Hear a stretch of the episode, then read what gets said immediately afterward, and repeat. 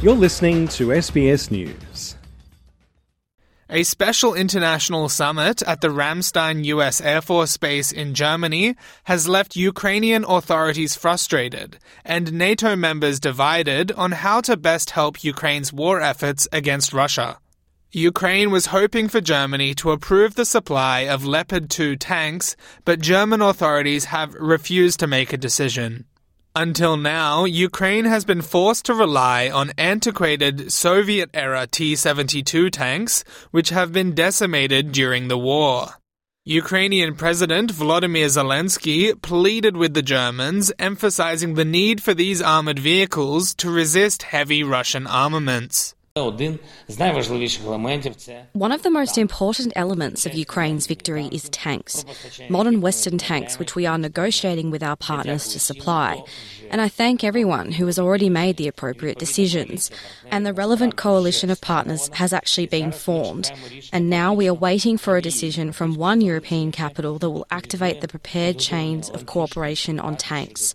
I believe that the strength of German leadership will remain unchanged.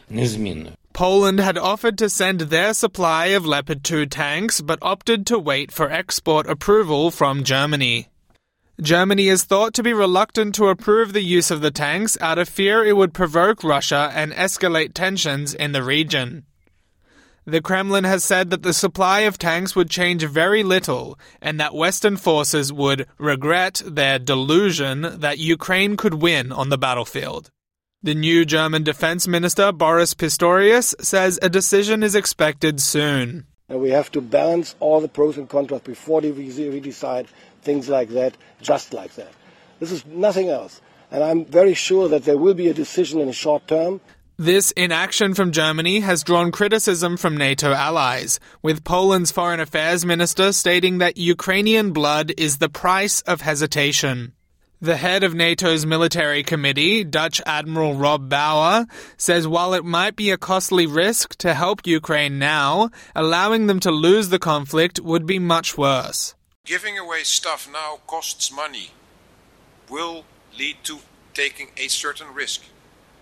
But the costs for all of us will be much, much higher if Russia wins the war in Ukraine. The United States has urged countries to step up efforts to help Ukraine, saying now is the time to strengthen Allied armaments before Russia escalates their war efforts. U.S. Defense Secretary Lloyd Austin urged allies at the meeting to do what they can. This is a crucial moment. Russia is regrouping, recruiting, and trying to re equip. This is not a moment to slow down. It's a time to dig deeper. The Ukrainian people are watching us. The Kremlin is watching us. And history is watching us. So we won't let up.